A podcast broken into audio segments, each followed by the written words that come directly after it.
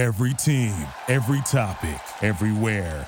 This is Believe.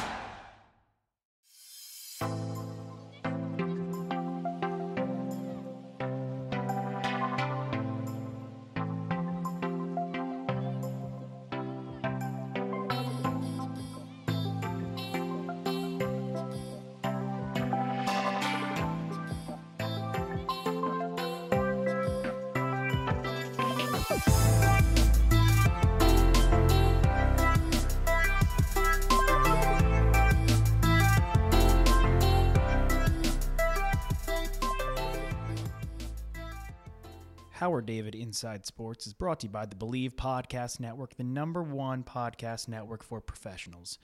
Enjoy the show. Hi, everybody. Welcome to Howard David Live as we begin a Monday after a wild Sunday, not only in the NBA but in the NFL. We'll get to that a little bit later on as we bring in the TV voice of the uh, Denver Nuggets, Chris Marlowe, uh, after one of the more, well, I guess you could, looking at it from both sides, euphoric for the Lakers, devastating for the Denver Nuggets. The TV voice of the Nuggets, you called it last night. How did you see the last set, set of sequences? Well, it was a crushing loss for the Nuggets. Uh, it, it, looked like they had it. Uh, they played really well in the second half. Uh, they had it set up down the stretch. It looked like on that scramble play, Jamal Murray blocked the ball out of bounds. The Nuggets uh, had to hold on for two and a half seconds, and they couldn't do it. Lakers ran a pretty good play out of bounds, but there was confusion for the Denver Nuggets.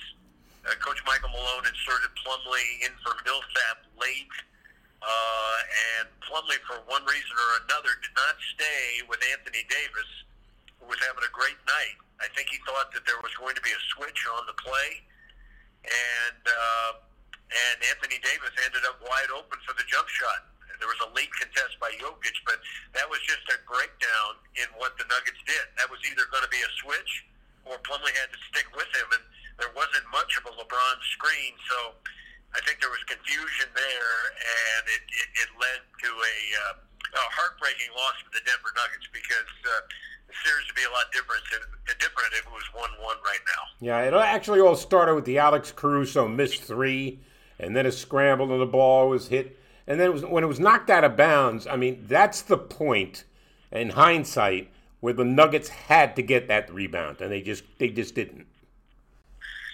Well, you know, the Lakers are a great rebounding team. Right. They're big, they're long, they're physical. Uh, the Nuggets really don't have the, the personnel to match that. Uh, offensive rebounding has been a, a big deal uh, for uh, the Lakers the entire series at least so far, in the first couple of games. So um, I'm not sure exactly what you do there, Howard. Uh, the Nuggets scrambled. They didn't come up with the rebound. Murray did block the shot, right. and then uh, they needed to play defense for two and a half seconds and couldn't do it. So that's that's on them. Well, you look at 2020 where the NBA is, and you see on one side a six foot eleven guy making a three pointer, and before that a seven foot guy scoring 11 straight Nuggets points, including a hook shot to give him the lead.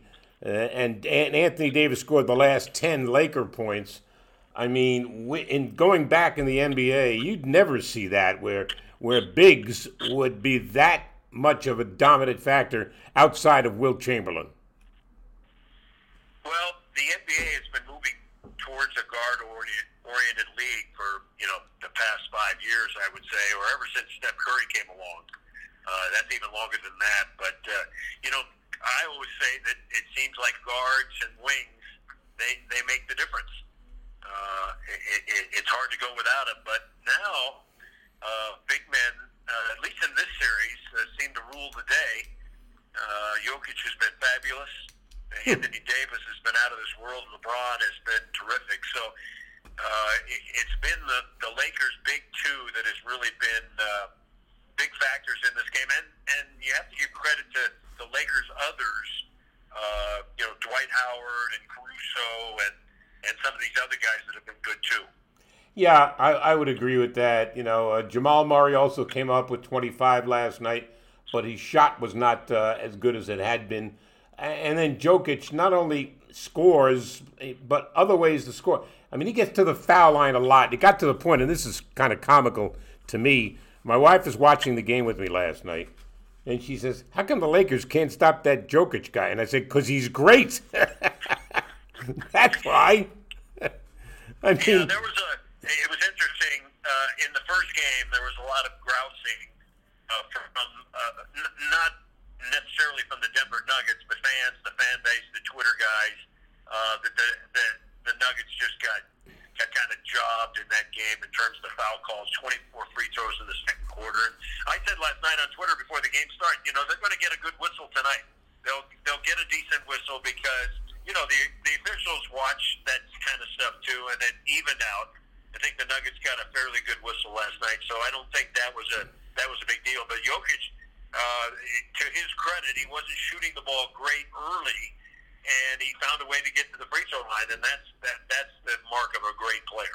well, to underscore your statement, 33 free throws versus 19 for the Lakers. But to the Lakers' credit, they made 18 of them.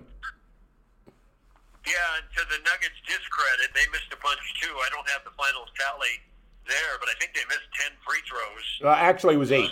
It was actually eight. Eight? They missed eight? Yeah, it was 25 of 33.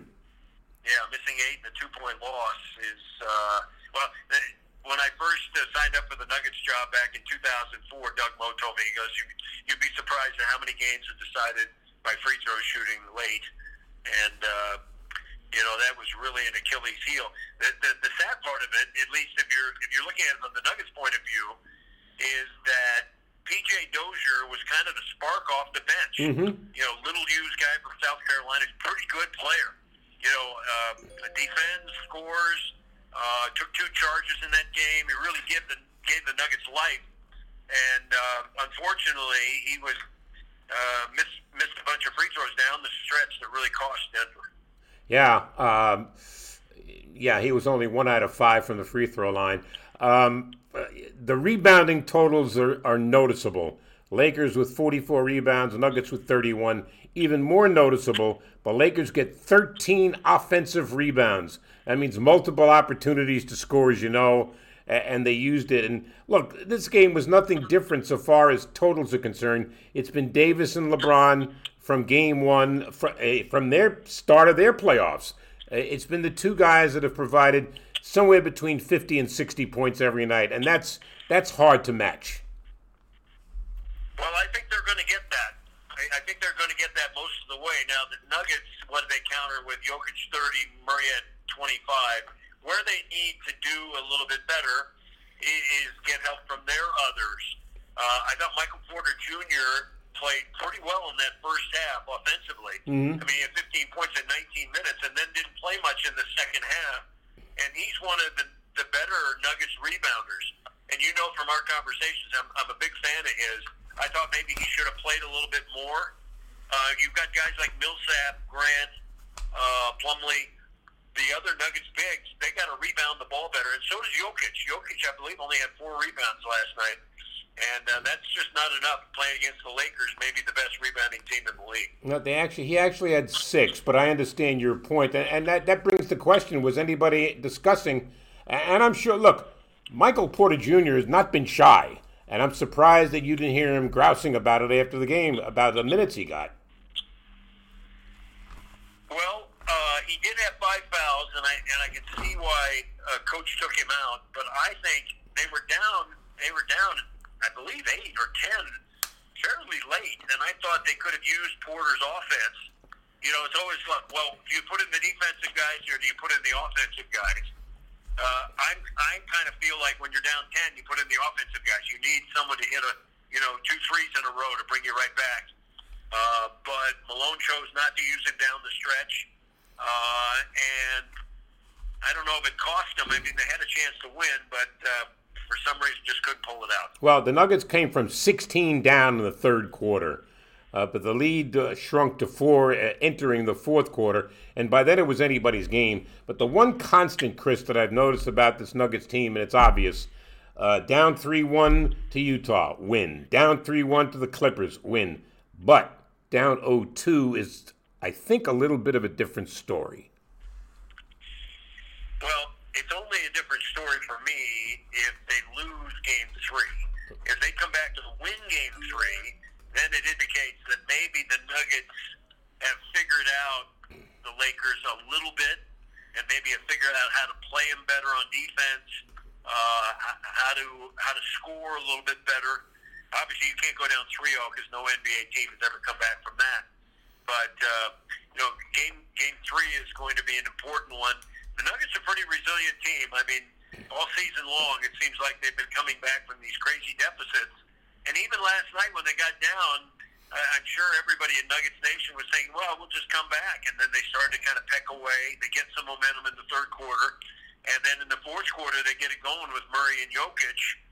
And, uh, boy, wasn't Jokic sensational down the stretch. That When he backed down Anthony Davis for the hook shot Yep. late to give them the lead, that was just, uh, that was something to watch. Well, I mean, he's got the advantage. His he's he's got size and bulk, and he's very strong. And and so to back down Davis, uh, you know, is just credit to what, how Jokic gets where he wants to get.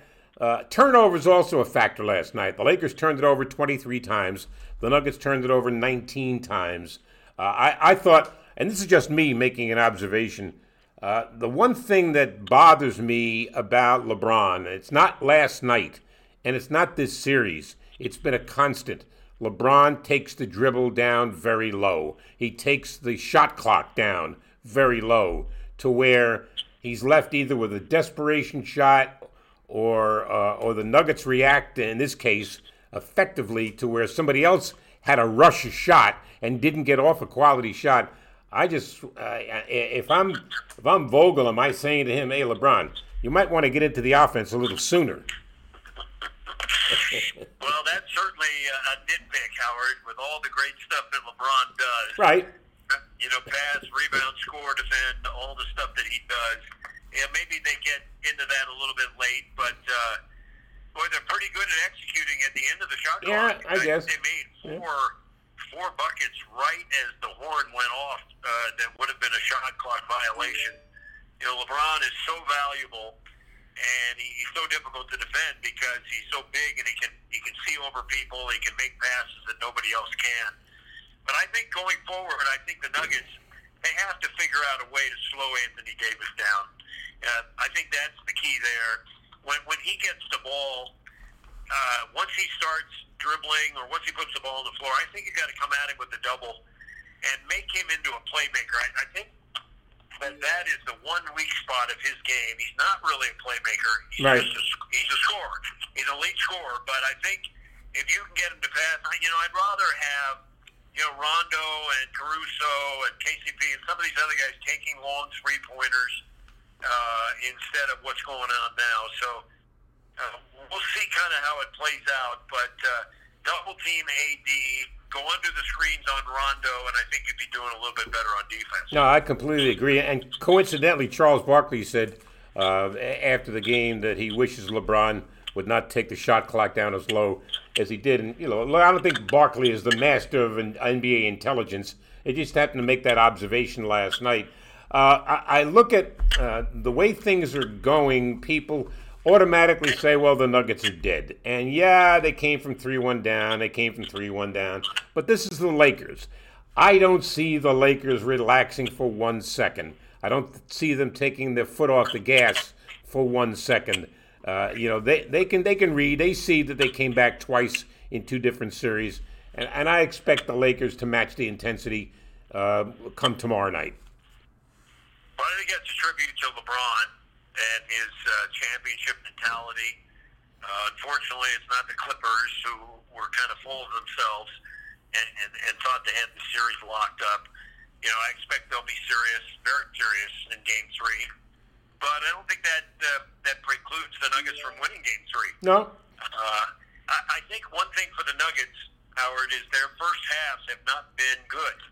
The second half's been brilliant, and I'm not sure what they're doing at halftime. I think we talked about this that the adjustments that Michael Malone has been making have been pretty darn good. I don't know how they figure out how to how to come all the way back, but they've got to play 48 minutes, and I think they're not getting that in the first half. So they go into every single game down 10, down eight, down five at half. I mean, that's a burden that's that's that's very difficult to overcome. So we'll see if they can get off to a little better start uh, in the next game. Let me ask you this: You just touched on something I, I, that I want to follow up on. You said you thought that the Clippers were full of themselves. What gave you that feeling? You know, I think during the regular season, they just they just had the look of a team that thought they could turn it on and turn it off whenever they wanted to. They know they have at least as good a talent as anybody in the league. They've got guys sitting out every other game. Kawhi is playing when he wants. Same with Paul George. Uh, I, I just felt that probably the cockiest bunch uh, of players in the NBA. And so I felt the Nuggets going into that series, Howard, they had one great advantage is that the the Clippers did not take them seriously. And after they ran up the three one lead, I think they took them less seriously.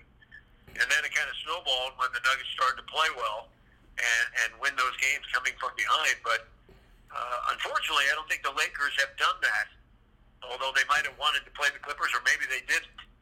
Uh, but uh, I think overconfidence is a great equalizer, and I think that's going to be the Achilles heel for the LA Clippers going forward. Yeah, I think that's a good observation. When you look at LeBron James and the focus that he has on winning another championship, there's no way in my mind, and I don't know what goes on inside his head, but there's no way in my mind that LeBron James is taking anybody seriously.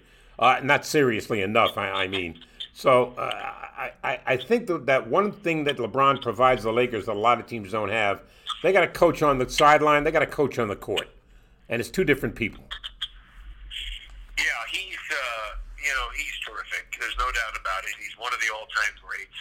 Uh, this is a great chance for him to win his fourth title. Uh, if he wants to be considered as the greatest player of all time, uh, he's got to win maybe a couple of more titles, at least one more title.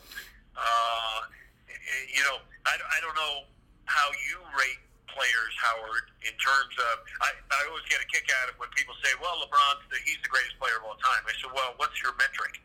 Why do you say that?" Well, he's got he's got titles. Well, no, he doesn't have as many as Magic or or or or Russell or or Jordan or anybody, well, he scored the most points. And I said, no, he hasn't scored the most points. Kareem has the most points, and he's got six championships. You know, is it the eye test? Well, he looks great today, but you should have seen Jordan. So what what is the metric for the greatest player of all time? I, I would say if he got to six championships, you know, with three or four different teams, that that's that's a metric and becomes the leading scorer of all time. But until he does that, I'm going to wait and see. Yeah, well then then you got to give Robert Horry the best of all time because he won what seven titles. yeah, but not the driving force yeah. on the team. I mean, Steve Kerr, I think, has five titles yeah. also, and uh, those two guys were part of the others for their teams. But you're talking about guys that were the major domos on their team: Russell, uh, Magic, uh, Jordan, Bird, all those guys. Uh, they were the man or the men, and. Uh, LeBron has a chance to get there. He, he still has some years left. Can he do it? We'll see. I walked in before the pandemic. I walked into my local pub, and a bunch of my friends were in there, and the argument was, "Who's the greatest of all time, Michael Jordan or LeBron James?" I said, "This is a stupid argument. Michael Jordan was the best of his time. LeBron James is the best of his time. It's two different eras, two different sets of rules, two different styles of play. I, I, I don't look." Most people would say Michael Jordan's the GOAT, greatest of all time. Okay, what does that mean? it means you're pretty damn good, Howard. Huh? I mean, six championships, six finals MVPs. Yeah. Uh, yeah. Uh, Jordan, I, I think, still still kind of holds it. You know, I think people overlook Kareem also. Uh, you know, the six championships with Kareem, couple different teams, all-time leading scorer, uh, most devastating uh, weapon of all time, the skyhook. Uh, I, I think people tend to overlook Kareem and Wilt and Russell. You know, if you want to say championships, you go with Bill Russell. I remember when that used to be the measuring stick. Who's got the most championships? Right. The GOAT. Right. But somehow people just forget that Bill Russell, you know, won 11 of 13. He probably would have won 12 of 13 had he not sprained his ankle in 1958 when they lost to the Hawks. But, no, you're right. Uh, you're right. You know, it's, it's a fascinating argument in, in the sport of basketball. Who's the greatest of all time? Look, I uh, like it. I I look at the I look at what's going on now and say, what's the biggest disappointment of these playoffs? Is it Milwaukee getting knocked out? No, it's the Clippers getting knocked out by the Nuggets because everybody and everybody thought it was Clippers, Lakers, Western Final, no question about it. Milwaukee was going to the Eastern Final against Toronto or Boston. Uh, and every guess what? I don't know if the pandemic and the and the bubble have anything to do with it. All I know is that I've seen a great series with uh, Boston and Toronto. I'm going to see a great series by the time it's done with Boston and Miami. And and if the Nuggets can get a win in Game Three, uh, you know this thing. I don't want this thing to end. I'll be honest with you, Chris, and I have no horse in the race. The basketball has been fantastic, and I I give a shout out to the NBA. They've done a terrific job in in, in putting together the bubble.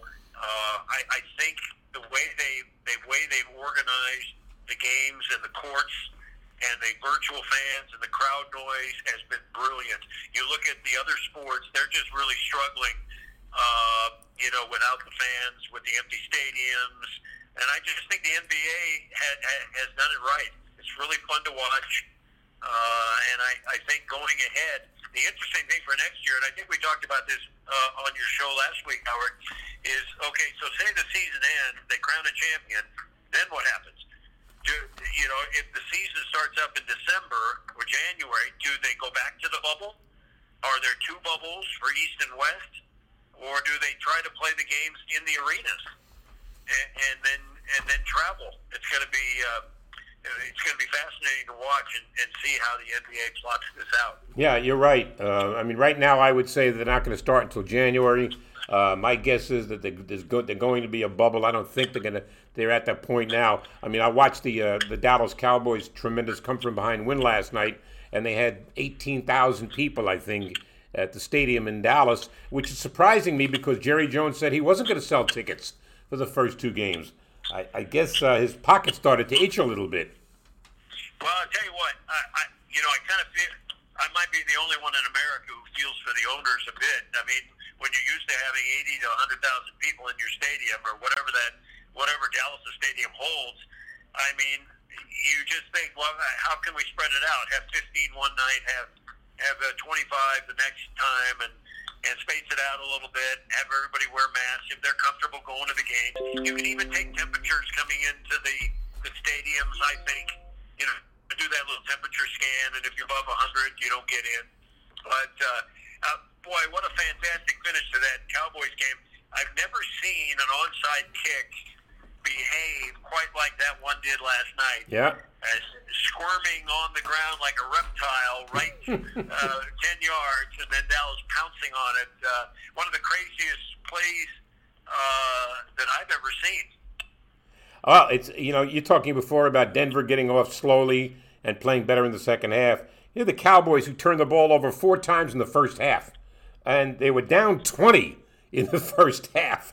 But Dak Prescott uh, sent a message to Jerry Jones: "Hey, this is who I am. You might want to think about paying me a little bit here."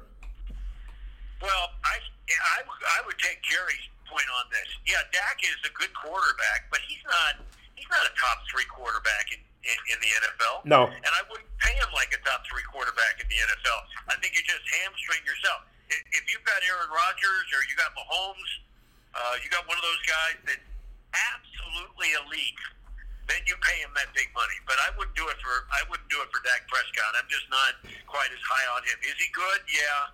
But you look at the Cowboys; they lost. Didn't they lose the first game? They lost their first game. They probably should have lost yesterday. Right. And if Dak Prescott is so great, like what's going on? No. Lead your team. Fair point. Um, Aaron uh, Matt Ryan loses two games in a row, each of which he threw four touchdown passes. And I'm saying to myself, poor Matt Ryan. I mean, he's he's got the goods, and Atlanta leads by 15 with five minutes to go in the game. That's game, set, and match. Well, not yesterday. Yeah, no lead is ever safe in the NFL, huh? Well, Yeah, same thing in the was, uh, NBA. Look at the NBA. What I mean, yeah, a fabulous comeback for the Cowboys, but a tremendous, uh, well, I say gag by the Atlanta Falcons. hey, Chris. And uh, I love I love the comeback story. You know, sometimes when my partner uh, Scott Hastings and I are, are doing a game and regular season game, and the Nuggets would be up by 25, and the other team would make a run and get it down to 10, and my partner's bemoaning the fact, hey, we're blowing the lead or it's going down the drain. I said, you know, the other team's pretty good too. You know, the other NBA team is fine. Uh, that they they can come back. You know, and we win by 10. So. I think comebacks in the NBA are becoming uh, more commonplace, and particularly in the bubble when there's no home court advantage. If if you're not on the road in the bubble, you, you've got a chance to win any game. 1993, I did a uh, a wild card playoff game in the in the uh, NFL with Pat Haden, Buffalo and Houston, and to start the third quarter, Buffalo uh, Houston intercepted Buffalo for a pick six to go up 35 to three, and the greatest comeback of all time ensued as Buffalo came from behind, won the game in overtime. Ever since then, there is no such thing as a safe lead, not until the final horn. If I remember, you were calling that, and, and you predicted a, a comeback, didn't you? No, I just said I, I just made the I said Pat. Here's the only thing I'm concerned about. Nobody's leaving. Yes. Yeah. A lot of people missed a, a great finish in that one. Well, you know what's interesting, Chris? I in that game, two they have become friends of mine since Warren Moon and James Lofton. Warren Moon was the quarterback of the Houston team, and I said, "Why the heck didn't you guys run the ball in the second half?" He said that wasn't our game. If you remember, we had they had what was known as the red gun, and so they would throw the ball on every down, and they had no running game to speak of, and, and you know that that cost them. Yeah, I I uh, I, I met James Lofton interestingly in an XFL interview. He and I were put together to audition uh, for the XFL, the, the first rendition, Mm-hmm. and uh, we had to do a uh, a call of the, the previous year's game, and it was the uh, the Rams and uh, God, who was it? Was it New England? It was the one where the the game ended on the one yard line, and uh, and it was interesting. We did the call, we did it on camera, and of course we knew everything that was going to happen, so we kind of played it up and yucked it up, and eventually I got one of the play-by-play jobs in the uh, XFL, and he didn't get one of the analyst jobs, and I always thought maybe that hurt my career and helped his. James, I've worked probably 30 games with James over the course of my life. Number one, he's one of the greatest guys I've ever been around. Number two, uh, he, he sees the game through the player's eyes and translates it to the listeners and the viewers' ears and eyes. He has a, a tremendous, well, tremendous intellect. Hey, he went to Stanford. you know, that's pretty good school. Um, but James had the ability to see things that the average fan didn't see, and he made you aware of certain things, and that's what made him very good. And he's highly thought of right now, you know, on the on the CBS lineup. Yeah, he was he was he was almost too professional uh, for the XFL at that particular time. Uh, I remember when I when I met Vince McMahon. You know, they're looking for a little offbeat uh, to start that league, and maybe they thought I was, and, and he wasn't. But I, I have to tell you that that year in the XFL was one of the most fun uh, I've ever had. It was r- really interesting to be part of a of a startup, and I I wish that had uh, uh, proceeded and, and and done well. And it'd be interesting to see if The Rock can get the the third incarnation of the XFL going next season. I think the game you were talking about before was actually Tennessee and the and the uh, and the uh, Patriots on the in the Super Bowl. That's when Steve McNair was playing for Tennessee, and they did finish on the one yard line. You're right. Well, there have been some uh, crazy finishes where you're euphoric at the end and you're disappointed, which brings us back to the Denver Nuggets. Uh, it's interesting that they'll have uh, you know just a day to prepare and to get get back into it. And uh, the big question is, how do they come out? How do they come out? How do they react? And I think Mike Malone, uh, the big thing for him is is who does he who does he play? Uh, PJ Dozier got some time. Do they play Porter more? Uh, what about Plumlee? What about playing two bigs at the same time? Uh, those are all questions he's going to have to figure out. Yep, there's no question. It's about matching the intensity. It's always about that. Hey, Chris, appreciate your time. Uh, uh, hopefully, the series continues because I love having these chats with you. So uh, enjoy your day and stay safe. Well, Howard, when the uh, when the Nuggets put on the Ritz and make their comeback, uh, give me another call. Uh, You got it. And we'll, and we'll chat again. You got it, Chris. Thanks for your time. He is Chris Marlowe, the television voice of the Denver Nuggets. I mean, you got to like, not like, you got to love the Lakers' chances. I mean, let, let's be honest about it. Um, uh, they look, the Lakers are good for a particular reason. They've got two superstars, and two superstars makes all the difference in the world. You know, most teams have two stars. The Nuggets certainly have with, with uh, you know, with with Jokic and Murray, uh, and then you got uh, Kawhi and Paul George with the Clippers. A lot of teams have two superstars. How you utilize them makes all the difference in the world. I'm Going to talk uh, some Dallas Cowboys football now with Todd Archer. He is from the Dallas Morning News. Hello.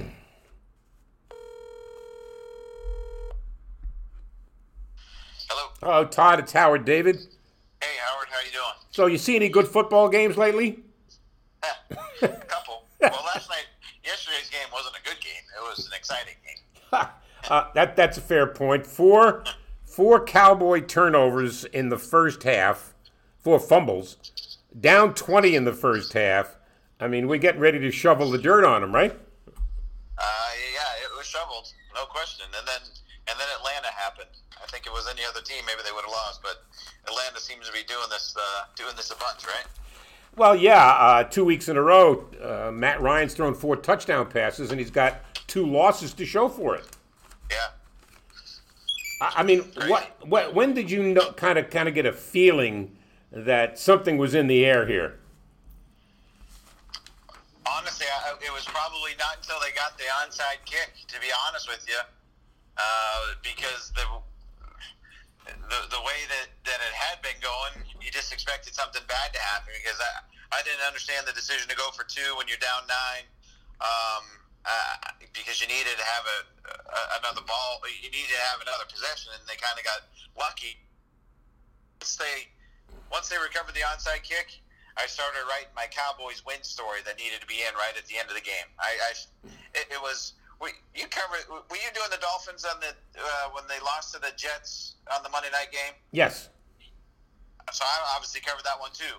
Uh, that one I think we had like seven stories written, and it was similar to that, right? I mean, it was it was the same kind of comeback, but I didn't think it wasn't until they got the onside kick that I think they would come back. That was a weird onside kick too. I mean, that thing, that ball just kept rolling and rolling and rolling, and good for the Cowboys they recovered it. But uh, I mean, you shouldn't even be in that situation if you're Atlanta, right? Right, and here's the deal: that that onside kick will never be recovered again because every special teams coach is telling his players, "Jump on the ball." It's that slow. Don't. It's like a, they were like a third baseman waiting for the bunt to go foul, and it never went foul. They they could have just jumped on it, and they just waited and waited and waited. I, I don't think you'll see that one work again. You better, they better come up with something else uh, to if you want to see an onside kick work again. And look, our, our stat people at ESPN came up with this one. They said last year of the four onside kick attempts in the fourth quarter, only six of fifty-six had been recovered. Hmm. So the so the odds were not in the Cowboys' favor. Um, I would say Dak Prescott's numbers are, are astounding 450 yards, one throwing touchdown, but he rushed for three touchdowns. So, proving that, you know, he can get it done both ways. Uh, but to be fair, and all the conversation about Dak Prescott and his contract and so on, uh, would you put Dak Prescott in the top three or four quarterbacks in the league? Hmm. Top three or four is awful high. I don't I don't know if I'd go top three or four yet because that has to be reserved in my mind for guys that have won Super Bowls and he's got one playoff win. So now is he right below those guys? I'll put him right below those guys, and, and uh, you know uh, we'll, we'll see what's going to happen after this season with the contract, uh, obviously. But I don't know. Uh, top three or four, I can't go there yet because it it, it all these guys, quarterbacks, and Dak has said it. You're judged by wins, and he's won a bunch in the regular season. I'm not taking that away from him, but you're judged by really by what you do in the postseason. So that, that they do something. They get to the postseason, they win in the postseason. Then he makes that jump in the top three, four. But is he five, six, seven, eight? That's still a pretty good place to be. Look, I mean, based on on championships, and Tom Brady's the, the greatest quarterback of all time. But is he one of the greatest quarterbacks of this time, taking all into account his age and so on? Who is the number one quarterback in the league? Is it Russell Wilson? I would, I would, Russell Wilson, Pat Mahomes, they're, they're, they're one and two, um, right? I mean, and I don't know how you'd have. I'd probably put uh, Mahomes at, at one right now. Right. And, and but Wilson, what we've seen from him in the first two games uh, of of this season, you, heck, man, you can make the argument for, for him as well. Lamar Jackson, I, I think he'd have to be, he's in that conversation too. So that's three right there. Aaron Rodgers is off to an unbelievable start. Mhm. Would he be four? Would, you know, so again, if we're adding up where Dak would be, um, I, I think you know let's, let's put him at five. And again, if you, if people want to get mad at me for calling him the fifth best quarterback in the game right now, well, I guess I'll live with that one. What about- the What- best guy? What about Drew Brees? Uh, you know, I wasn't impressed with Drew in the opener, and I think his arm strength is uh, it's it's a little bit. I, I wouldn't put Brady up there. I wouldn't put Brees up there. I just think at the moment with how they're doing it, I don't know if they're what they were. But Aaron Rodgers is certainly in the conversation. Yeah, the way that he's played the first two games, um, I, I you know they scored 40 points in, in both games so far. Um, you know, obviously Aaron Jones went off yesterday, but um, you know it, it's looking like Aaron Rodgers is looking like he's like he did a few years ago, not the guy that many people thought were on the decline. Isn't it amazing that when the Packers drafted Love, everybody started saying, well, he's the quarterback of the future. They started shoveling dirt on Aaron Rodgers. And I went, whoa, wait a minute. This guy's got at least two or three good years left in him, I think. Well, uh, yeah, and it goes to the. I'm sure if we could rewind the clock or find the tape or read some old stories, when, the Packers drafted Rodgers in the first round in 2005, people were probably saying the same thing about Favre and, and, and wow, ooh, let's not let's not bury Brett Favre yet. And you know, Favre was a, a guy who took to what they went to the conference title game in 2007. I know, um, but he still had a few good years left in him. Whether it was in Green Bay or I guess Minnesota, he took him to the conference title game as well. Well, I, you know, the one thing I came away with yesterday, aside from the obvious in the game and the come from behind win by the Cowboys, which was tremendous, and the collapse by the Falcons, but you don't got to go. You have to go back only to Super Bowl Fifty to see the Falcons blow a lead of uh, substantial lead against New England before they lost. They've had some, some heartbreaking losses for sure. And uh, I was just about to go look up on uh, the, the, the Game Pass to watch the TV copy again. And I had somebody tell me, hey, go look and find out what the score was when Arthur Blank made his way to the field yesterday. I know he was on the field for the Super Bowl and we saw what happened. He might want to stay in, stay in the booth, uh, stay in his owner's suite, and not go down on the field until the game's actually over. Yeah, but the one thing I did come away with yesterday, amongst a lot of things, was the Cowboys have themselves weapons. I mean, uh, Ezekiel Elliott did not have a great game yesterday. He had a good game. He had 89 yards, and it, but it took him 22 carries. But CeeDee Lamb is fit right in to go along with Cooper and Schultz. You got yourself a nice wide receiver corps there. Well, yeah, and, Michael Gallup had a big catch in that comeback too, a 38-yarder down the sideline. Uh, you, you mentioned Lamb; he had the big catch to set up the game-winning kick. Might have got away with a little shove there, with a 24-yarder from Dak, and then Cooper had the big one-handed 58-yard grab. And you mentioned Schultz. This is a dude who had 14 catches entering the game for his career. Taking over for Blake Jarwin, who got hurt in week one, goes nine for 88 and a touchdown. Uh, he lost a fumble too. He was one of those guys that fumbled in the first quarter. So um, they, they definitely have some weapons. And Tony, you know, Tony Pollard is a guy really didn't get much work, but he's another guy that I think if they get the ball to him in space, you, you, you're right. I mean, I don't know. I think the only way that the Cowboys slow themselves, slow get slowed down, by slowing themselves down, either with mistakes or offensive line issues, which they seem to have right now with Tyron Smith and La'el Collins hurt. Well, uh, and also uh, Ezekiel Elliott fumbled the ball twice yesterday. He lost one of those fumbles. But defensively, Todd, uh, we're talking with Todd Archer of the Dallas Morning News.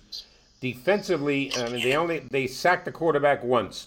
The defense has got to be. Uh, I don't know if it's upgraded enough. I don't know if they can survive, or they just simply have to try to outscore people. I think it's got to be the latter. Uh, I think it's you got to try and outscore people until they can figure something out. Um, you know, you don't want to. I'm not going to use the excuse. Well, it's a new coordinator. They didn't have an off season. And da, da, da.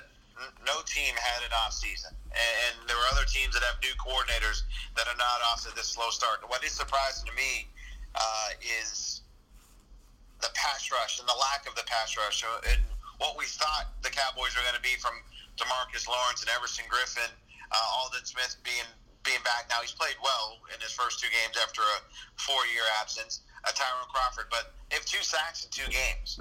We knew the Cowboys secondary was going to be a bit of an issue because of unknowns back there. You thought the front seven and specifically the defensive line would bring, pre- would bring pressure, and they've not so far. That's got to be fixed here in a hurry if the Cowboys want to not have to score 40 every week to win.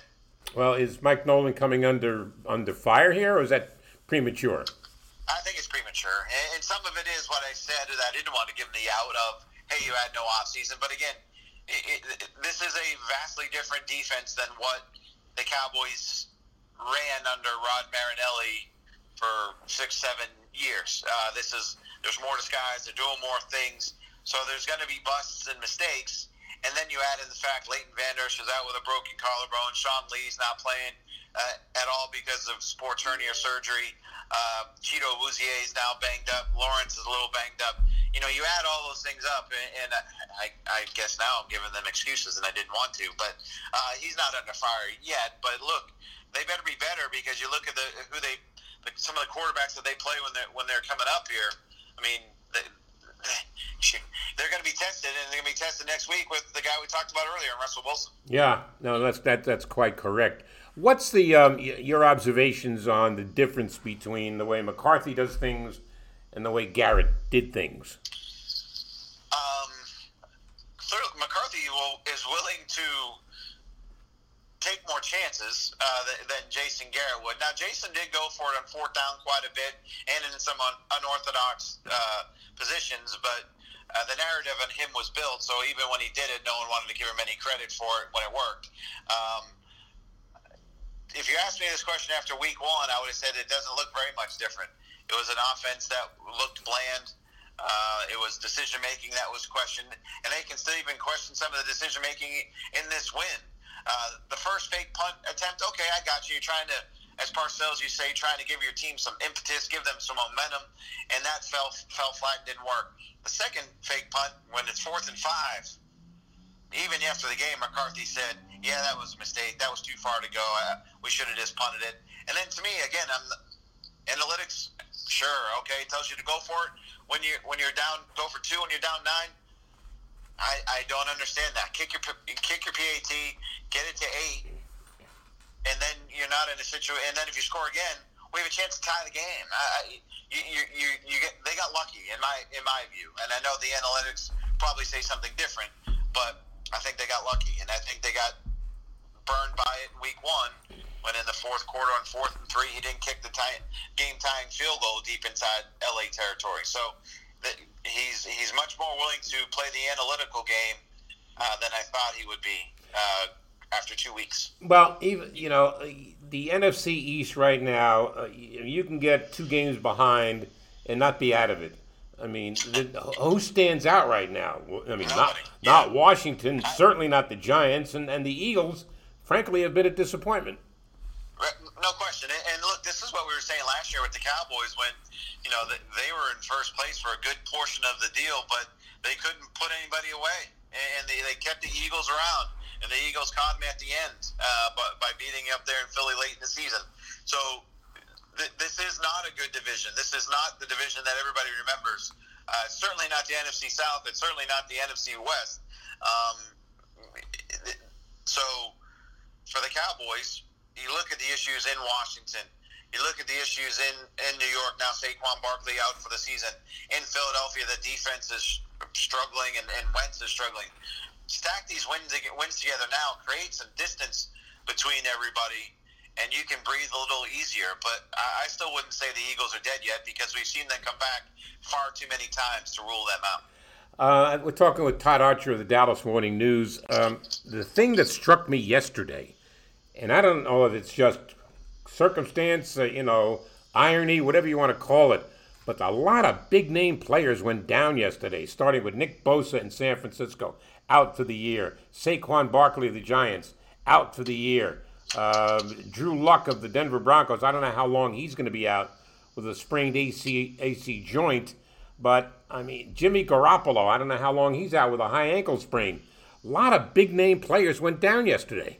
Yeah, and you know you, you hear some rumblings about the turf at MetLife Stadium from yeah. some of the the Niners people that complaining about that. They had a bunch of guys go down, right? So, um, is this a result of an off season uh, where you didn't have a traditional workout program and everything was condensed once they came back? Um, to me, that would be more soft tissue injuries, hamstrings, groins, things like that.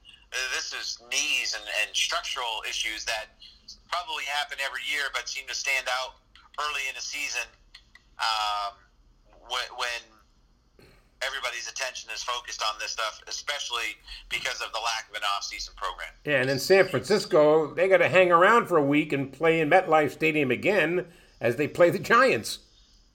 Yeah, they're going down to uh, West Virginia, right? They're going down to the Greenbrier, I think, and hanging out for a week. And oh, too yeah, bad. It's, yeah, it's a tough life, I guess, right? Um, it, you know, you lose you lose Bosa, you lose Solomon Thomas. I don't know how long he's going to be out. I mean, it, it, if you're looking at from an NFC perspective, and, and look, I think Shanahan might be among the best coaches in the league right now, uh, and I think he'll be able to figure it out. But that opens some things up when you look at the depth, in my view, of this of, of that this side of the conference. That you know, Green Bay looks like they're going to be okay. I'm not counting out the Saints. Uh, you got Brady in Tampa. The Rams look like they may have figured something out. The Cardinals are surprising a little bit. Seattle looks strong. I mean, this is a this is a pretty fairly deep conference. But if you if San Francisco has these injuries that plague them and they lose starters and they can't rebound, then, then that certainly helps the other team's chances of, of making some noise. Christian McCaffrey, I don't know how long he's out for. He said he was fine after the game. Uh, you know, we'll wait and see about that. Davante Adams of the Packers, hamstring. Uh, it's unclear if he's going to miss significant time, but that would be a big loss. Uh, yeah, and again, Aaron Jones carried them yesterday, but we saw what what the Davante Adams can do and, and, and the connection he and Aaron Rodgers have in Week One. Uh, you, you, you we a lot of people critique the Packers for not drafting a receiver or selecting one high to help out Aaron Rodgers. Now, if you don't have Adams, you're going to have to hope that some of these guys can raise their level of play, or, or hope Aaron Rodgers raises their level of play when you're talking about uh, the guys that are remaining. So, you know, like Valdes-Scantling and Lazard and, and, and these guys, um, it's it, it, that that if that's a weeks type of injury then that's something that maybe you see the Packers change their style and MO to lean more on Aaron Jones and, and that running game going forward. You mentioned um, Arizona. I mean, Murray had a strong day yesterday.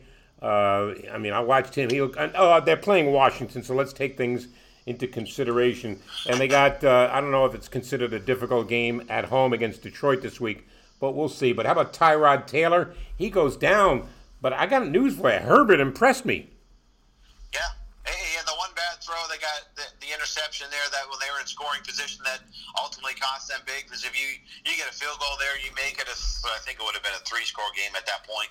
Uh, but yeah, no, he played well, and you, you hope Tyrod Taylor's fine. And uh, the, the, this chest pain thing that they're still trying to figure out, maybe it's related to the rib injury uh, that, that he's had, but that, that's a little scary deal. But again, you know, the, the Chargers drafted Herbert where they did because they want him to be the guy eventually.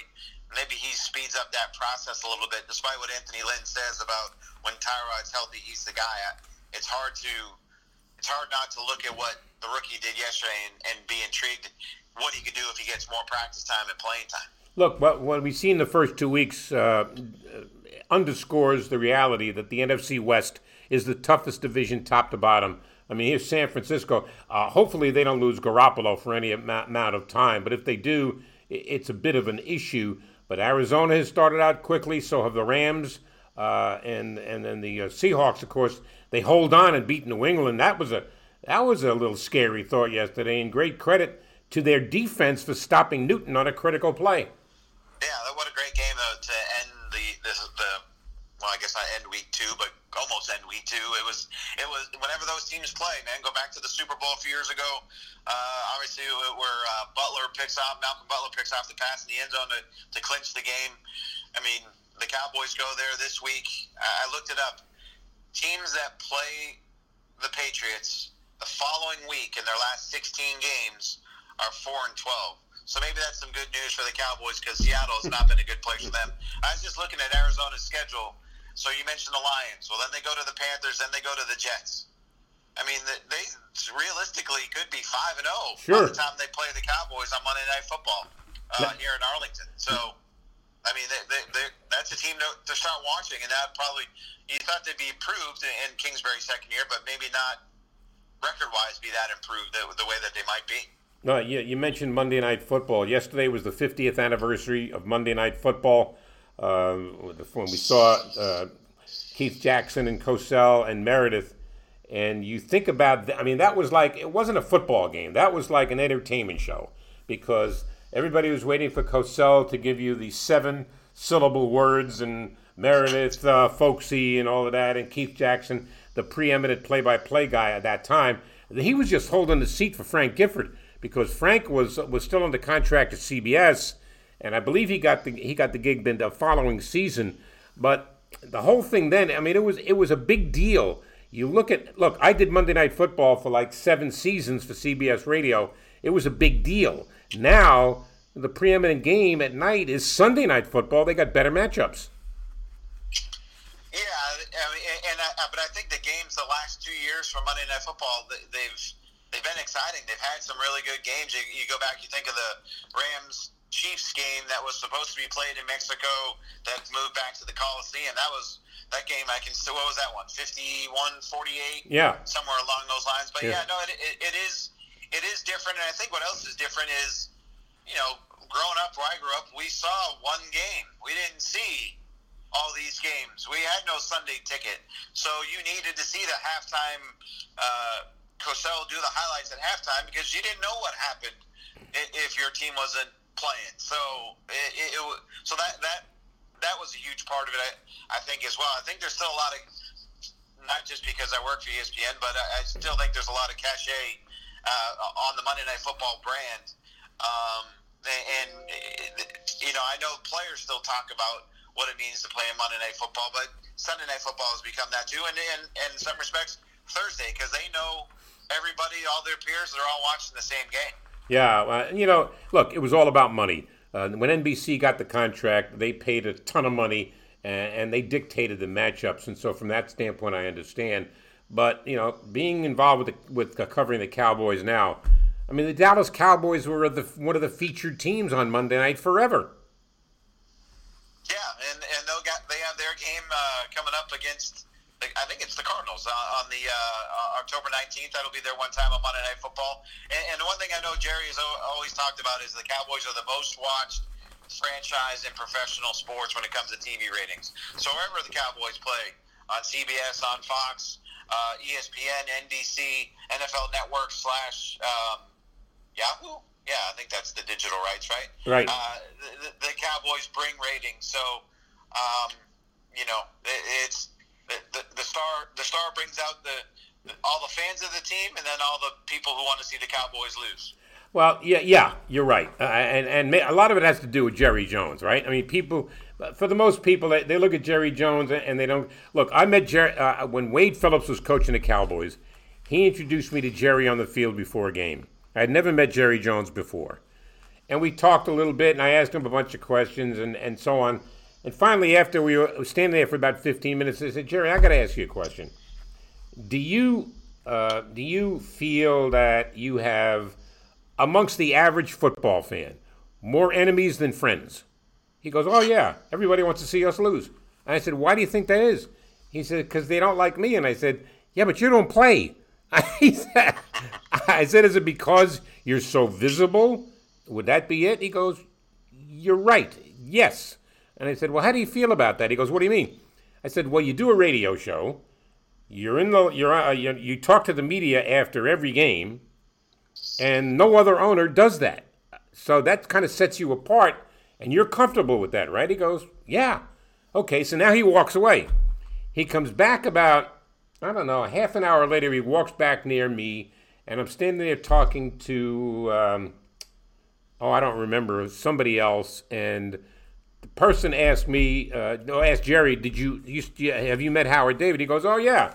He said, he asked me a question before I gave him a book. and,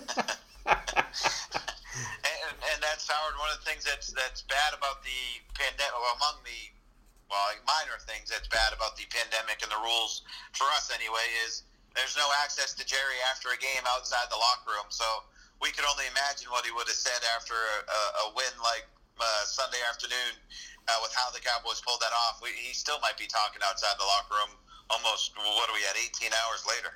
You know, you know. To be fair, uh, I go back a long time with Jason Garrett. When I first started in broadcasting, I was doing Princeton football, and when Jason transferred from Columbia to Princeton, I called the games when he and his two brothers, Judd and uh, John, were teammates, and they ran a, a style of offense that they learned from their old man that set them apart with every other Ivy League school. So they were more sophisticated. So we became friendly, and I talked to Jason a lot and so on. So when he um, when he left Dallas, I talked to him on the phone and I said, um, "Do you feel like uh, you were treated unfairly?" He goes, "No." I said, "Do you feel like um, that? You, did you ever cons- constantly look at that Jerry was looking over your shoulder?" He goes, "No." He says, "Look, let me explain this to you. Jerry Jones did not treat me unfairly, and I have no complaints with the way things went. We needed to win more. That's on me." and he took the you know he took the high road, and I, I respect him for that. Yeah, I mean Jerry. No one wants to believe this, and I've been covering this team since 2003. The head coach is the most most powerful person in the organization. The head coach gets what he wants. And the example I always come back to is Chan Gailey didn't want Randy Moss. The Cowboys didn't draft Randy Moss. I mean, this is, you know, Parcells. Okay, he didn't want Terrell Owens. Well, guess what else happened? Larry Allen got released too. Do you think Jerry wanted to get rid of Larry Allen? No, but they got rid of Larry Allen. So they they played their game. Wade Phillips got to do what he wanted to do. Jason Garrett had the juice to do what he wanted to do. No one wants to ever believe this. Hmm. They think Jerry just makes these decisions willy nilly. That's just him picking this stuff and doing it, where he actually listens more than than people want to think. You know, people should know this. Eh, they don't because they have a preconceived notion of who Jerry Jones is.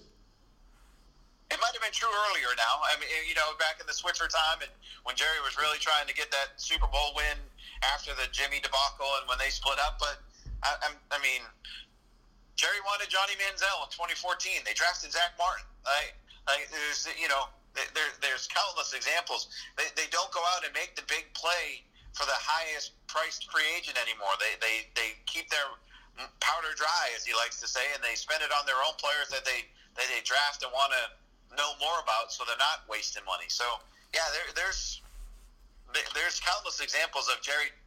He's not the GM like Bill Polian was the GM. Uh, he's not breaking down film and studying it all, but he's not a guy who's not listening to the people around him. Todd Archer of the Dallas Morning News. Uh, Monday night uh, tonight it's New Orleans and Vegas, which would be kind of cool. Uh, you know, I still can't get into Las Vegas Raiders, but that aside, Next Monday night, Kansas City at Baltimore. Whoa, is that going to be an interesting game? Uh, no question. I mean, we talked about the two quarterbacks here at the beginning, and Mahomes and Jackson. If they're one, two, or three, however you want to look at it, um, you know, the two best teams in the AFC for sure, if not the league. Um, you know, that that's that's one of those that's one of those games that that's appointment viewing, right? I mean, you, you know this better than anybody. This is you, you want to see these teams play. You want to see those quarterbacks play for sure, and you know that that that game could go a long way to determine who's going to have home field advantage provided things play out the way we think it's going to play out after two games. Yeah, no question about it. And this is also an interesting week at other places. I mean, Tampa Bay's at Denver. Uh, Denver may not be very much, but everybody's paying attention to Tom Brady. You know that. Uh, you, you got Dallas playing Seattle. Got Green Bay at New Orleans in the Sunday night game, and of course Kansas City, Baltimore. So this is going to be an interesting week in the NFL, and it's interesting to me, Todd. And you follow the NFL day in and day out. But I'm covering basketball. I'm watching baseball. But the NFL's back, baby, and everybody's watching them. the, the, the ratings might not be as high as they had been, but the percentage of eyeballs watching it is still far greater than anything else. No doubt about it. Hey, Todd, thanks for your time. Really appreciate it, uh, and stay safe. Will do. Thanks, Howard. I appreciate it. He's Todd Archer, you know, the Dallas Morning News. He's got a fun beat, and you get to watch the most visible team in the National Football League. Make no mistake about it. You know, make no mistake about it. The most visible team in the National Football League is the Dallas Cowboys. Mark it down. Let's talk a little U.S. Open golf as we uh, welcome in Mark Cannizzaro of the New York Post. Hopefully, Mark. Can- Here he is. Mark Cannizzaro. Hello, oh, Mark. It's Howard David. Hey, Howard. How you doing? We are live and ready to talk about a guy that says he's going to change the way we watch golf. Let's do it. is he is he changing the way golf is played now with the way he the man averaged 325 yards off his tee shot. Are you kidding me? I know. It's crazy. Um, I, hey, listen, I think I think people are going to try to imitate it. No question. He had one tee shot. I, I and watching the telecast, 380. Are they, are they checking to see if he's got hair on his hands? On number nine, yeah. That's unbelievable. I mean, he's doing things that we've never seen before. Yeah, it's it's crazy. It's it's it's unbelievable. Well, describe you, you. You were there for four days plus. Uh, he only hit 23 out of 56 fairways. Uh, we already talked about the length, but uh, I- I'm uh, I'm impressed with uh, the fact that he's the only guy to be under par after four days of play. You're perhaps sorry. You're impressed with what? I said I'm impressed with the fact he's the only guy to be under par after Oh, four yeah, days of play. You know, I mean, it's just uh, he had his game plan. He stuck with it, and it worked. What happened to Wolff yesterday? I mean, he just, you know, he, he didn't hit it as well as he had been hitting it, and uh, he got a couple bad breaks around the turn. Um, caught a bad lie in, uh, on ten, the par three. Um, had a ball kind of spin back off a false front. I want to say on eleven or twelve. Uh, you know, so I could just kind of. He, I think you know once he fell behind, I think he was pressing a little bit. You know. Yeah, I kind of got that feeling. Mark, uh, I've played the, the, the two courses up there at Winged Foot. I mean, you know, I'm, I'm an amateur. I mean, I shot 85 up there one day, and I was I did cartwheels. Those fairways Yeah. are so narrow. And yeah, the rough is it's, it's a it's a brute it's a brutal place. You get that? It seemed like everybody was talking about the difficulty. I mean, Justin Thomas had a rough day yesterday. Uh, a lot of players had a rough day yesterday. Uh, they all had rough days. They had a rough week, right? Did you play the course before the tournament? I didn't. I played it last year. Uh, um, I did not. They had a little media um, invite. Excuse me, a little media media invite a few weeks ago, and I was not in town, so I was not able to play it like right before, unfortunately. But uh, um, I, I, I was. I played it. Like I said, I played it last when we thought the tournament was going to be in June. I probably played it. I played it early, early spring, I guess. Harris English had a problem yesterday. He hit his tee shot, and there were a bunch of uh, people around, and nobody could find his ball. Uh, did he have a legitimate complaint? I think he did. I mean, you had all these USGA, you know, volunteers who are supposed to be spotting the ball, and uh, and you know, and nobody found it. I, I you know, they, they either weren't paying attention or. Uh, I mean, I, I think it's inexcusable when you have all those volunteers there that, whose job is is to spot a ball, and it's not like you hit it off the reservation. You just hit it. You hit it a little bit left and clipped the tree, and you know, you know, this, this is one of the leaders of the U.S. Open. You know, you can't be losing a ball. I just, you know, again, not, you know, he didn't hit it straight, but he he should have been lost. Let's put it that way. Um, the guy that I'm waiting to break through is Hideki Matsuyama shoots 78 yesterday after playing pretty well the first three days. What happened to him yesterday? I just don't think Hideki has proven himself to be a, you know, a final round player under the heat. You know, I mean, he's won a couple big tournaments, of course, but uh, um, I just don't. I don't know. I, you know, he's won Memorial, and and and, uh, but I, I don't know. I just, I have not really seen him seize the moment, if, if you will, you know? Um, Dustin Johnson came into this tournament. Uh, most people thought he this this course was great for him. He started out a little shaky in round one, but he was very consistent after that. Three rounds of seventy.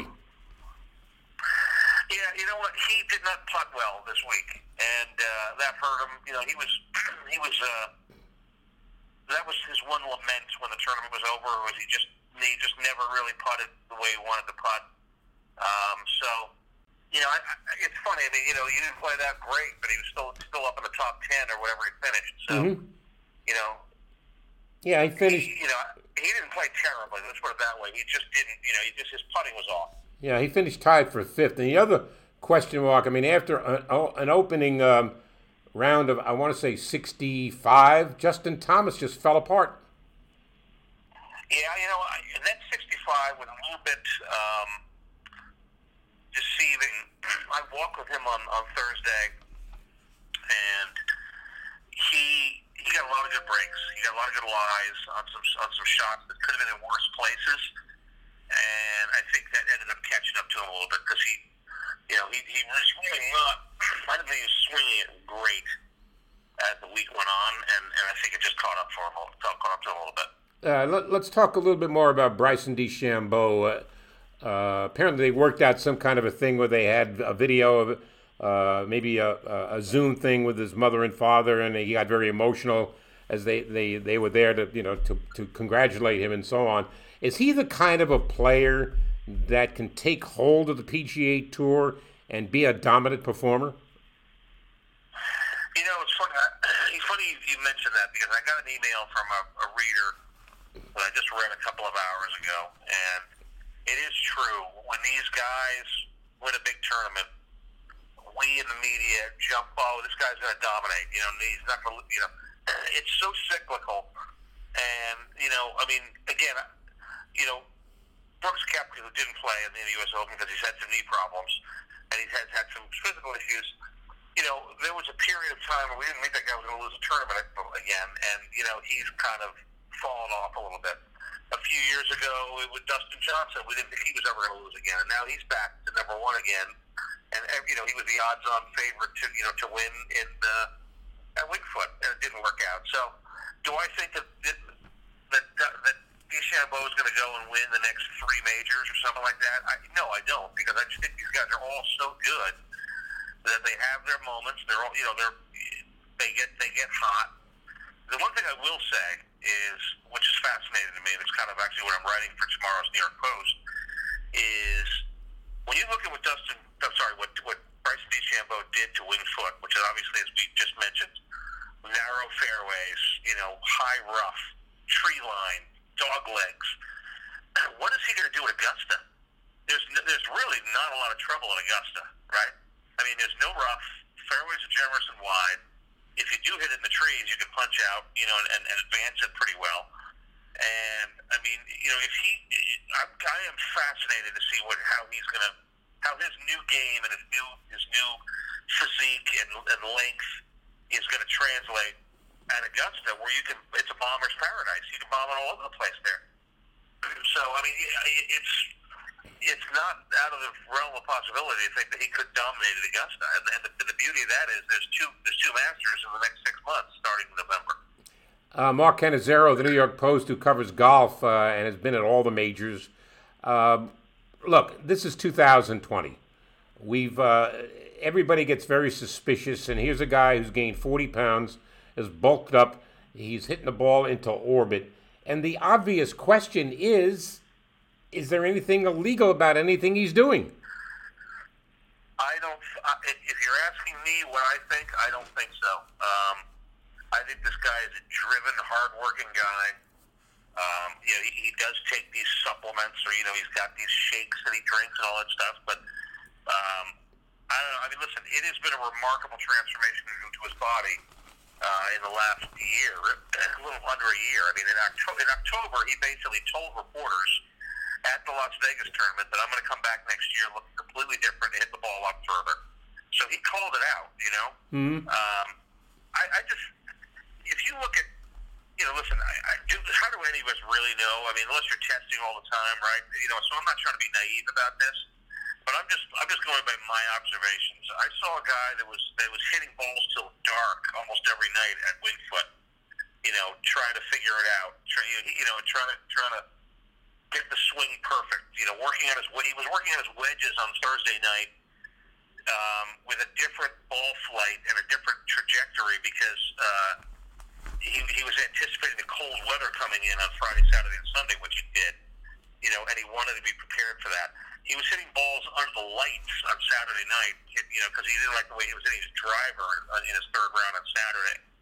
So this is a guy that doesn't seem to me to take shortcuts. He just seems to be a guy that's obsessively driven to be perfect. And, uh, you know, he was as close to perfect as you can get in this one week, you know, at Winged Foot. Mark, uh, uh, I saw, I read in, in, your article about the fact that all of his irons are the same length. Uh, what makes that so unusual? Well, do you know anybody else that does it? No. you know? No. I mean, you know, it's it's something. It's fun. It's funny. It's something he wanted to do when he was younger, and I think his dad told him, "No, you can't do that." Uh, and uh, I, I, you know, I think the philosophy behind it is, you know, you, you, you're taking the same swing. I don't know about you. Listen, I mean, I, I I play like you play. I happen to be irons are not my strength, but I feel a lot more comfortable with a pitching wedge, nine iron, eight iron in my hand, even a seven iron, than I do a five iron or a four iron. Because I and I and I think subconsciously I'm swinging those irons differently and they're I think you know the four iron and five iron are harder to hit because they're a little bit longer. Right. The shaft, and I think you know his philosophy was to try to hit every iron the same, and uh, I guess it's been working pretty well. Yeah. Is he? Uh, look, the key to, to golf obviously is you know don't beat yourself, don't hit the ball into the rough and and leave yourself. The object is to hit as many fairways as you can. He didn't. He didn't hit a, a high percentage of fairways, but he's so strong that hitting the ball out of that deep rough was not a big as big a problem for him as it would be for the other players. But how would you evaluate him? How would you rate him as a putter? Well, I mean, he was he's a fantastic putter, and it looks which is bizarre because it looks extremely mechanical and uncomfortable. It looks awkward, uh, but he was number one in putting uh, in, in, at this tournament this week. I believe in the last, in the past year he's never he's been number one in putting with 10, 10 foot and 10 foot and in putts.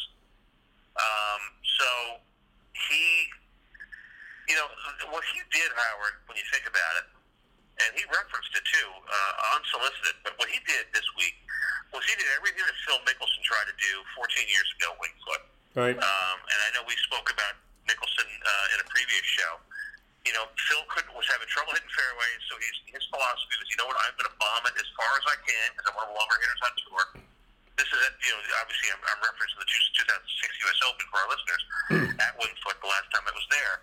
And his philosophy was, I know the rough is high and it's penal, but the further, the closer I can get to the greens, you know, if I'm not in the fairway, I can just, I have a better chance of getting onto the greens with a nine iron or an eight iron or wedge than I would if I'm trying to lay up a little bit and, and miss a fairway and I got a five iron in my hand. So that was completely what what Bryson did, and, and and he spoke to Phil prior to the tournament about that, and Phil basically said, "Look, he goes, I had the best short game of my life then, you know, and you know he was hitting his wedges. He was and obviously Mickelson's a short game wizard, but that's saying a lot that he had the best short game of his life that week in 2006, and that's why Bryson was working like a madman on his wedges and whatnot because that was going to be his philosophy all along was to hit it as far down there as he could, even if it wasn't in the rough, uh, if it wasn't in the fairway, I should say, and at least he'd have a shorter iron and just you know play for the middle of the greens and give himself birdie putts and uh, it worked. And then with Phil, it worked for 71 holes, and then he imploded on, on 72nd mm. hole, obviously, famously. So um, that's really, you know, that's the true bomb and gouge philosophy that a lot of the purists in the game detest because it's not, you know, it's less nuanced and all that. But you know, I would argue, you may say it's less nuanced, but you have, you still have to have a great short game, which I would argue is nuanced. Um, you know, to, to do what Bryson did this week. I mean, people think that this guy is a, you know, a meathead that just pounds the ball 360 yards every every. He there's so much more to his game. You know, like we were just referenced, the, putting and the short game. Uh, I mean, this guy is an absolute perfectionist in terms of uh, what he wants to do. Um, you know, frankly, I think to his detriment sometimes because it drives him crazy because he's trying to get everything so perfect. You, you know, you and I know as as golf junkies there's no such thing as perfection in golf. There just isn't, right? No, it's a game of perfection played by imperfect people. no question. and uh, so, I mean, I think that's been a you know that's been an interesting thing that I think that Bryson has fought to some degree because he's tried to be perfect, and you know, this week it all came together. It worked. You know, Mark, uh, when you when you watch baseball, uh, distance impresses people. We see, all we see on the highlights at night is home run after home run after home run. Uh, in basketball, the three point shot now is a dominant factor. In golf, distance means something. Uh, do you think, and I don't know that anybody would admit it if it did, but here's a guy, you play with this guy as a pro, and I'm talking about the top name guys. You play with this guy, he's hitting the ball 30, 40, 50 yards in front of you. Isn't that intimidating? chicks dig the golf. The, the, the chicks dig the long ball. Is that, what, is that the uh, the saying? right. Yeah. Uh, listen, I, I it's it, it's fascinating to see how he's he's almost built himself in a robotic way, right? You know, he, he's always been that way. He's always been kind of a mad scientist guy with with all of his you know gadgets on the range and all that kind of thing. And uh, you know, the latest installment in this building of, of the great one of the great golfers in the game has been to bulk up and, and add length. And you know, I'll be damned if it hasn't been working. I can't end the golf conversation without talking about Tiger Woods. He said, uh, and maybe I read it in your column, that he's uh, focused now on Augusta. That's not until November. And uh, now I don't know. I don't know. I've never been to Augusta in November. Uh, what's the weather like there? Actually, they say the weather is is a very very similar in November down there as to the way it is in in uh, April. Oh, is it? Okay. There's some people. That, there's some people that say it's probably about five degrees cooler on average. Um, but they there are some people that say that that's that's actually you know the people that play Augusta, which is not me, unfortunately, uh, they say that that's like that time of year is the nicest time of year to play it that's actually normally when they reopen because you know they close as you as I'm sure you know uh, on Memorial Day each week and each year, and they don't open up until the fall. So November is shortly after they've already reopened the golf course, you know, for the a season. So yeah, I, I, I suspect that it's going to be in, in beautiful shape. Uh, again, getting back to Tiger Woods, he says he's focused on competing to defend his title and so on. It's a nice thought, and let's face it, he draws crowds.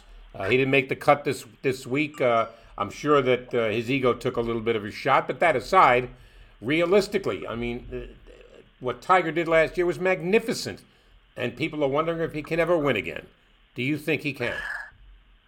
I, I'm starting to wonder that, to be honest with you, after this week, uh, you know he looked like a guy that was just hanging on all week. Um, you know, I'll say all week, the two days he played before he missed a cut, and he just wasn't doing anything outstanding, right? I mean, he was. I mean, I don't know how many birdies he had without looking at his card, but they weren't many. I mean, it, it's you know, count them on one hand and less. Uh, so he just struggled, and and frankly, since the tour restarted, you know, it said you know after the pandemic pause of three months in June, you know, he hasn't played that much, and uh, he opted not to play the first four events right out of the box, um, and you know, didn't come back till Memorial and frankly, he just has not played very well. He hasn't done much of anything. And I don't know if it's because he just doesn't have enough tournament reps, which I always argue is a, is a problem for him, but that's also something that he has to manage with his back. Uh, but yeah, I mean, I certainly drove out of Winged Foot on, on Friday night after after finishing writing, wondering if he's going to win again at all because you know he just seems to have lost those superpowers that made him, you know, the legend that he is, and everybody's caught up to him. I mean, you know, he's, you know, he he raised the level of the game, and now, you, I mean, listen, Bryson DeChambeau is a perfect example. Bryson DeChambeau has been on record saying that, you know, he modeled himself after Tiger when he saw Tiger win the Grand Slam, and you know, he wanted to do things like Tiger. You know, and, you know the tour is filled with with people like that. You know, Schauffele, all these young guys. You know, um, down the line. So and they've all, you know, they've all they're all fit. You know, they're all, you know, hitting it further. Uh, they're all fearless. And and you know, so Tiger doesn't have that intimidation factor anymore. He's kind of like a, you know, he's like that you know, kind of that legend that people are still oohing and eyeing over about all the things that he used to do, but he just can't do them anymore. Um, refresh my memory. The amateur that, that started out uh, pretty strong. Uh, did he make the cut? I don't remember. Oh, the kid uh, was a Thompson? Thompson, I believe. I'm Thompson. Myself yeah, now. yeah. Yeah, he, he, he had the lead. He had the lead briefly uh, on the first day. Was under this magical run he did not make the cut. Actually, only one amateur made the cut, Howard. Um, and uh, he's a young guy named John Pak, actually yeah. from Scotch Plains, New Jersey, right here in, in our backyard. Um, and uh, kind of one unlikely guy of amongst the amateurs. There were 13 amateurs. John Pak was the only guy that made it through uh, and made the cut. So he was subsequently, obviously, the low amateur. But uh, he's a Jersey kid, um, and. Uh, who's a senior at Florida State, and he's getting ready to turn pro uh, when you know when he's done with his college career. Hey, he shot 74 yesterday. okay. Yeah, I mean he, he had a tough go on Saturday. I, I spent some time with him. I did a column on him Saturday for Sunday's Post. Huh? And he shot 79, and he was disappointed. Um, but he did. He shot 74 yesterday, which is pretty good in those conditions. Cool, windy. Um, you know, and and for, well, the thing that was cool was the USGA. He, his family, nobody, you know, obviously no family or friends are allowed to come because there's no spectators. But I guess the USGA made some provisions for, for some of the people that were in contention. I think if you're in the top ten, you're allowed to have going into Sunday. You're allowed to have some some people there, and. uh and they allowed John to have his parents there yesterday, which is pretty cool uh, for him. Which is, you know, obviously playing his first PGA Tour event, first pro event, you know, being a U.S. Open and being the low amateur, his parents were allowed to, you know, walk around and witness it, which was a pretty cool thing. Yeah, well, you know, reading your column, I learned a lot of stuff, and so now that I found out, reading your column, where Rick Pitino's house is off the golf course at Winged Foot, I think I'll just drop in on him. It's a pretty nice spread, I got to tell you. It's, it's it's impressive. It's literally if, if you're watching the if you're watching the golf behind the third green, you couldn't miss it. It was a White House right behind the third green, which is that long par three. And he actually had set up a grandstand in the yard that kind of could see over the fence. And they were he was hanging out there with his Iona assistants, uh, hanging out all week. So it was yeah, it was pretty pretty pretty cool. I, I I would have liked to have gone over and visited myself, except there was no access from the golf course. You have to leave the property just to get over to the house. So, yeah, well, I spent uh, I spent uh, uh, four years around Rick when broadcasting the Celtics games when he was coaching up there, and I, I he's, he's a good guy. yeah, you know, look, Rick is uh, he's a charming guy. Uh, he's he did a great job at Louisville with the championship and Kentucky with the championship. You know, he was just it was just he tried to do the same things at Kentucky in Boston with the same philosophy, and it just didn't work. But you know, I saw him just before he left Boston. I said, "Do you think your legacy is going to be hurt?" And he goes, "Not in college basketball," and he was right. He was, right. That's that's his comfort zone. Fair enough. No question. Hey, thanks for your time, Mark. Appreciate it. All right, Howard. Thanks for having me on. Stay safe. Talk to you soon. Bye. Mark Cannizzaro of the New York Post. He got a nice gig, you know. Writes, goes golf tournaments, goes to nice places most of the time. DeChambeau, interesting guy. Power. People love power, and this guy hits the ball 380. Are you kidding me? He averaged 325 for the week. Nobody does that. And if you don't think that's intimidating to the other players, you're mistaken. He's hitting a bad drive. He's hitting it 320. And he's still 20 yards ahead of anybody. Used to be when you hit the ball 300 yards, you were in pretty good shape. This guy's making mincemeat of par fives. You get a 600 yard par five. Okay? Not every week, but a lot sometimes. And he hits the ball 380. He's got 220 left. Four iron. I mean, he's making a mockery out of a hard game. At least he did this week. Appreciate your time, folks. We got a lot more to do this week. Stay safe. I'm Howard David. This is Howard David Live.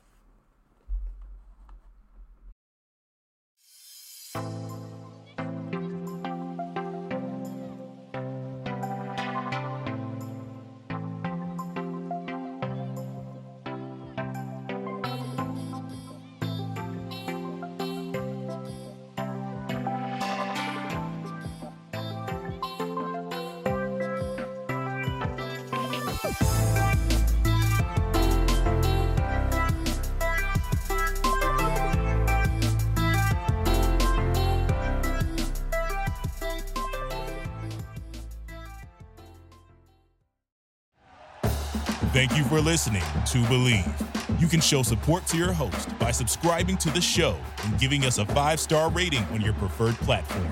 Check us out at Bleav.com and search for B L E A V on YouTube.